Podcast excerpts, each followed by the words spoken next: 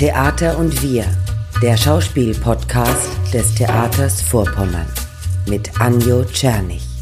Moin und willkommen zu einer ganz besonderen Folge von Theater und wir, denn die Spielzeit 21-22 am Theater Vorpommern ist zu Ende.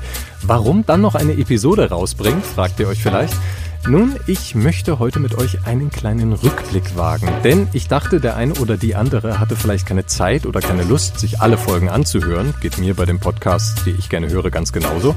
Und es wäre doch vielleicht spannend, nochmal einen kritischen Blick auf die Frage zu werfen, was hatten denn jetzt diese Stücke oder dieser Spielplan mit uns zu tun? Also hat sich das ganze Theater gelohnt? Das ist ja die Frage, die ich am Anfang des Podcastes versprochen habe zu beantworten.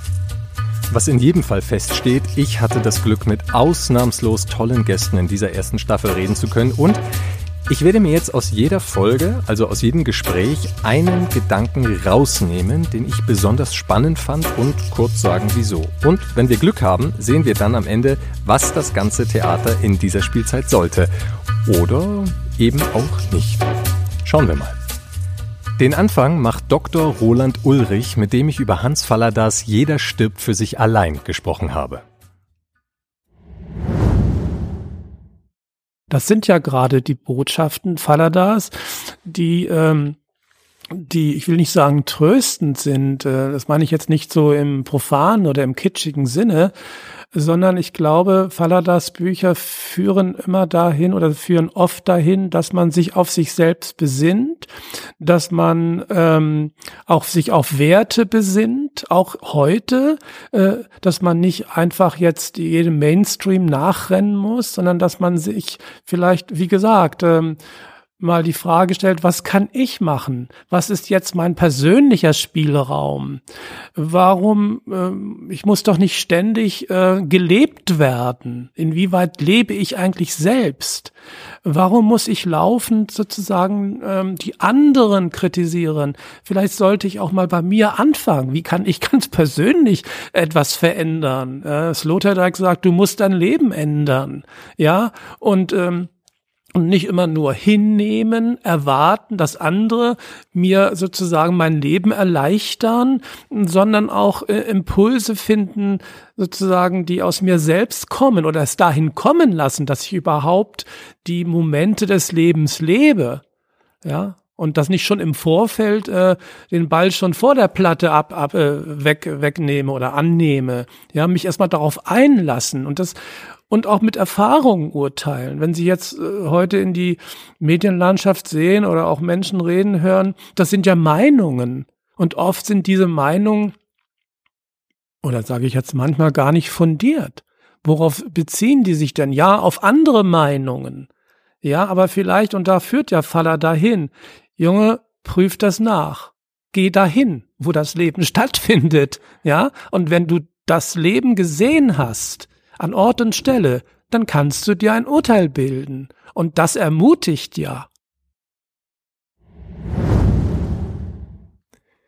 Ja, den Gedanken fand ich großartig. Denn wenn es Theater und Literatur schafft, die große Frage in einem auszulösen, was kann ich machen, wo sind meine Möglichkeiten, dann ist das ja eine ganze Menge. Aber wie kam Dr. Ulrich nun darauf? Mm, Im Gespräch mit ihm wurde klar, Fallada war ein unglaublich präziser Beobachter, der die Menschen studiert hat. Und in jeder Stipp für sich allein wird dadurch sichtbar, es ist nicht damit getan, sich auf Hitler rauszureden, wie Dr. Ulrich es sagt, oder zu glauben, dass sämtliche Gräueltaten in der NS-Zeit rein ideologisch bedingt waren, sondern die Alltagsgrausamkeiten bei Fallada passieren aus ganz profanen Gründen. Wie kann ich mich selbst bereichern? Wie steige ich in der Firma auf? Und so weiter. Macht das jetzt den Menschen auch ohne Hitler zu einem Monster per se? Ist das die Botschaft, die da mitschwingt? Nein, sagt Dr. Ulrich, auch in jeder stirbt für sich allein gibt es Beispiele für Solidarität und für Menschlichkeit, die immer wieder aufleuchten. Und dadurch bringt Fallada einen dazu, auf sich selbst zu schauen, eigene Entscheidungen zu finden, die Spielräume zu nutzen, die man hat. Und da kann ich eben nur sagen, was ich auch am Ende des Gesprächs angemerkt habe, Hoffentlich, hoffentlich werden wir diesbezüglich in Zukunft alle ein wenig falladasiert. Ich bedanke mich auf jeden Fall an dieser Stelle noch einmal ganz herzlich bei Dr. Ulrich, der ein ganz wunderbarer Gesprächspartner war und dem Podcast, wie ich finde, zu einem sehr spannenden Start verholfen hat. Vielen Dank dafür. Es geht weiter mit der Schauspielerin Katharina Rehn, mit der ich mich über die Bedeutung und die Relevanz von Theater unterhalten habe. Wir waren in Peenemünde und ich glaube, da waren wir wie so ein Fremdkörper. Aber die, Zus die Leute sind stehen geblieben und haben sich das angeguckt und waren irritiert, aber irgendwie sind sie stehen geblieben. So. Und wo die Stimmung wirklich so gekippt ist, das war der Museumshafen Greifswald, weil ähm, die Leute da natürlich sitzen und sich treffen, es ein Punkt ist, wo ein Kommen und Gehen ist und wir da uns natürlich so reingemorft haben und gleich von Anfang an gesagt haben, das ist eine kulturelle Veranstaltung, 20 Minuten, 21 Sekunden danach sind wir wieder weg. Aber wir hatten eine politische Aussage. Wir hatten eine Aussage von, wer sind wir denn, dass wir uns um Grenzen scheren? Da kommt man dann zu den Reaktionen, die wir vorhin schon hatten, dass es die Leute gibt, die uns dann viel mehr supporten und die anderen sich dadurch angestachelt werden oder angestachelt fühlen, uns noch mehr ihre Meinung entgegenzubringen. Und das war schon arg. Das waren 20 Minuten und 21 Sekunden Kampf, aber das auszulösen, auch wenn man völlig fertig danach ist, wunderbar. Ja, bei Katharinas Theaterboot möchte ich am liebsten den berühmten Spruch abwandeln, der fälschlicherweise oft Bertolt Brecht zugeschrieben wird. Stell dir vor, es ist Theater und keiner geht hin. Dann kommt das Theater zu dir.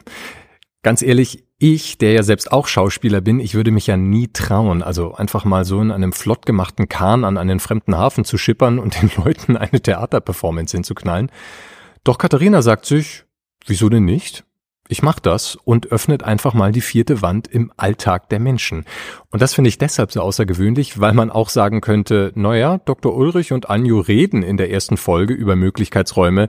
Katharina nutzt sie einfach. Also Chapeau, liebe Katharina, und ganz lieben Dank nochmal für das Gespräch.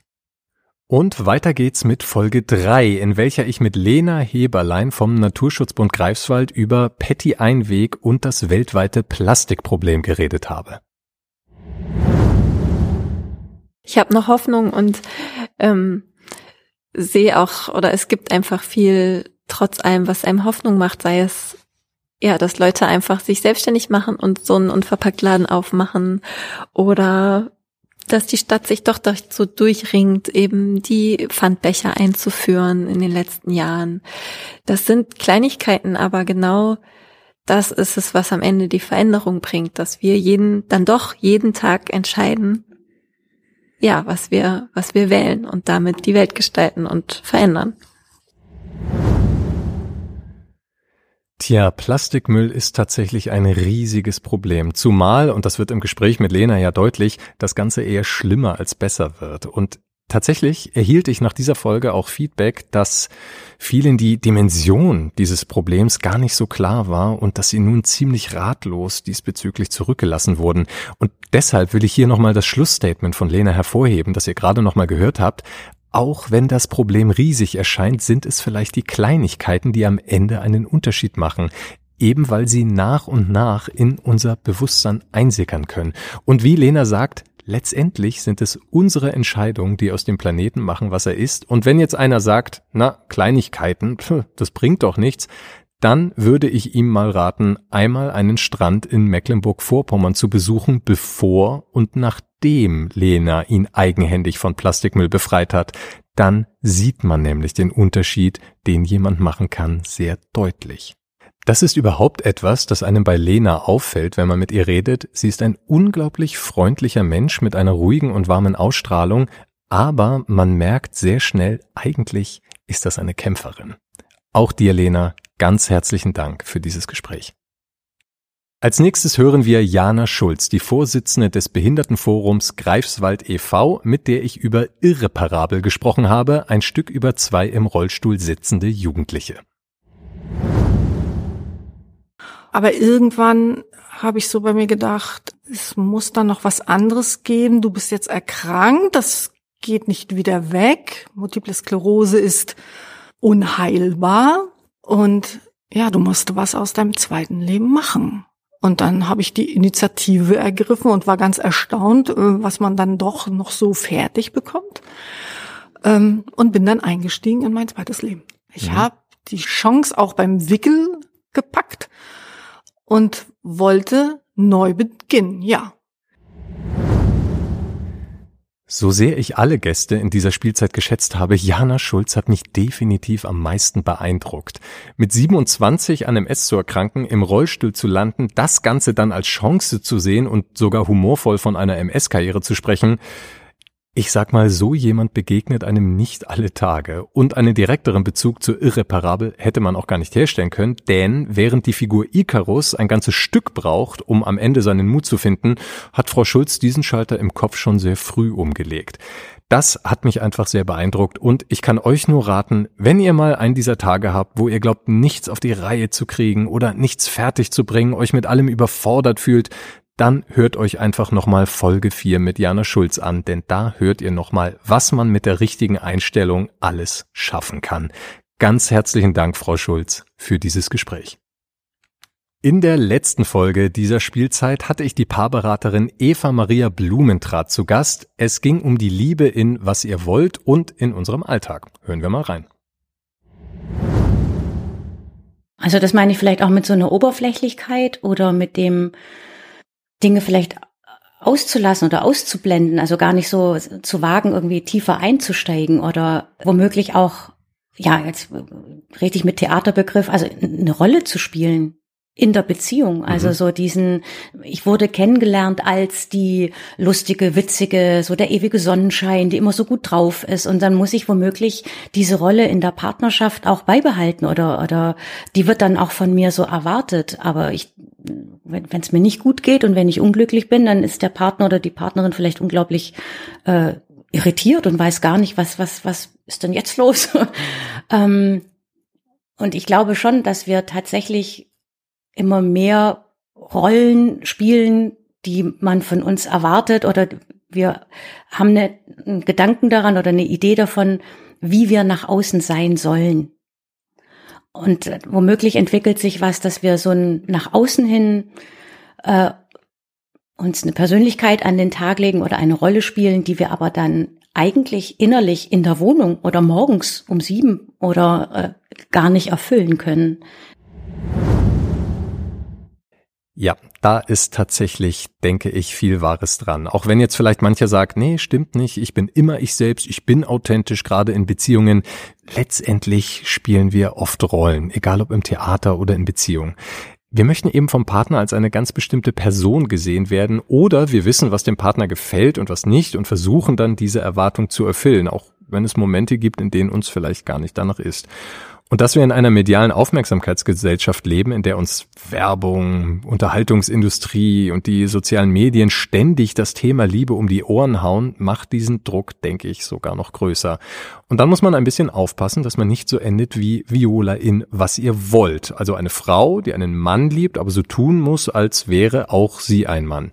Dass das übrigens nicht aufliegt, also dass die Leute nicht erkennen, dass da eine Frau als Mann verkleidet rumläuft, liegt denke ich mal, vielleicht auch daran, dass die anderen Figuren sie eben in dieser Rolle sehen wollen, weil es ihnen einfach gerade passt, beziehungsweise weil sie eben gewisse Erwartungen haben, wie jemand zu sein hat. Okay, soweit der Rückblick auf die Podcast-Folgen der letzten Spielzeit. Jetzt bleibt eben noch die wichtigste und größte Frage, was hatte das denn jetzt mit uns zu tun? Die Frage taucht ja immer wieder während des gesamten Podcastes auf und ist letztendlich der Grund, wieso ich das Ganze hier mache. Und ich werde auch nicht müde, jedes Mal zu fragen, was soll das Theater? Also, wie sieht's damit aus? Leute, ganz ehrlich, ich schwöre, es war bei der Vorbereitung für die erste Staffel gar nicht geplant, aber wenn ich mir jetzt alle Folgen nochmal anhöre, dann sehe ich da eine große Gemeinsamkeit, die alle Gespräche plötzlich miteinander verbindet. Also ein Aspekt, den man bei jedem Gespräch wiederfindet. Wir haben einen Literaturwissenschaftler, der uns erklärt, wie man durch die Theaterfassung eines Fallada-Buches etwas über die eigenen Spielräume lernen kann. Wir haben eine Schauspielerin, die alles im Rahmen ihrer Möglichkeiten tut, um Theater und auch eine Haltung direkt zu den Leuten zu tragen, ob sie jetzt wollen oder nicht. Dann haben wir eine Naturschützerin, die nicht vor den riesigen Problemen kapituliert, sondern sagt, doch, es gibt Hoffnung, ich tue einfach mal was und wenn ich mit bloßen Händen am Greifswalder Bodden den Plastikmüll beseitigen muss, dann ist da Jana Schulz, die sich vor einer unglaublich einschränkenden Krankheit nicht unterkriegen lässt und mit viel Lebensfreude es als Chance wahrnimmt, trotz Leben im Rollstuhl und allem. Und dann zum Schluss eine Paarberaterin, die sagt, Vorsicht vor vermeintlichen Rollen, in die wir reingedrückt werden und vor Mechanismen, die uns sagen soll, wie wir zu sein haben und was wir machen sollen und was nicht. Letztendlich kommen wir immer wieder auf den Punkt zurück, was können wir tun? Was ist möglich? Was sind denn unsere Spielräume und wie kann man sie nutzen? Und das ist, glaube ich, nicht so trivial, wie es klingt. Ich muss da immer wieder an den Schriftsteller Trojanow denken, der einmal erzählt hat, dass er im Zuge einer Buchrecherche mehrere Kontinente bereist hat und überall eines festgestellt hat, nämlich die Zukunft wurde von den Menschen, mit denen er gesprochen hat, immer nur dann als etwas Positives wahrgenommen, wenn man das Gefühl hatte, irgendwie auf sie einwirken zu können, also irgendeine Form von Gestaltungsspielraum zu haben. Spielräume sind also scheinbar nicht nur nötig, um etwas zu verändern, sie sind auch scheinbar die Voraussetzung, dass wir überhaupt Hoffnung haben oder mit etwas zufrieden sein können. Und das ist, denke ich, keine Kleinigkeit. Okay, jetzt könnte man fragen, na ja, ist ja schön und gut, aber jetzt werdet doch mal konkreter. Was genau können wir denn in diesen krisengeschüttelten Zeiten machen? Was genau steht denn jetzt an?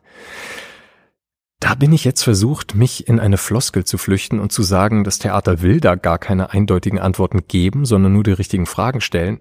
Aber ich könnte auch sagen, hey, damit geht es vielleicht einfach weiter nach dem Sommer. Da lautet nämlich unser nächstes Spielzeitmotto am Theater Vorpommern, wie weiter? Und die Frage ist auf jeden Fall berechtigt und vielleicht finden wir ja in der nächsten Spielzeit da konkrete Antworten. Da bin ich schon gespannt, Anjo. Moment, wer bist du denn? Na, ich bin der angekündigte Überraschungsgast.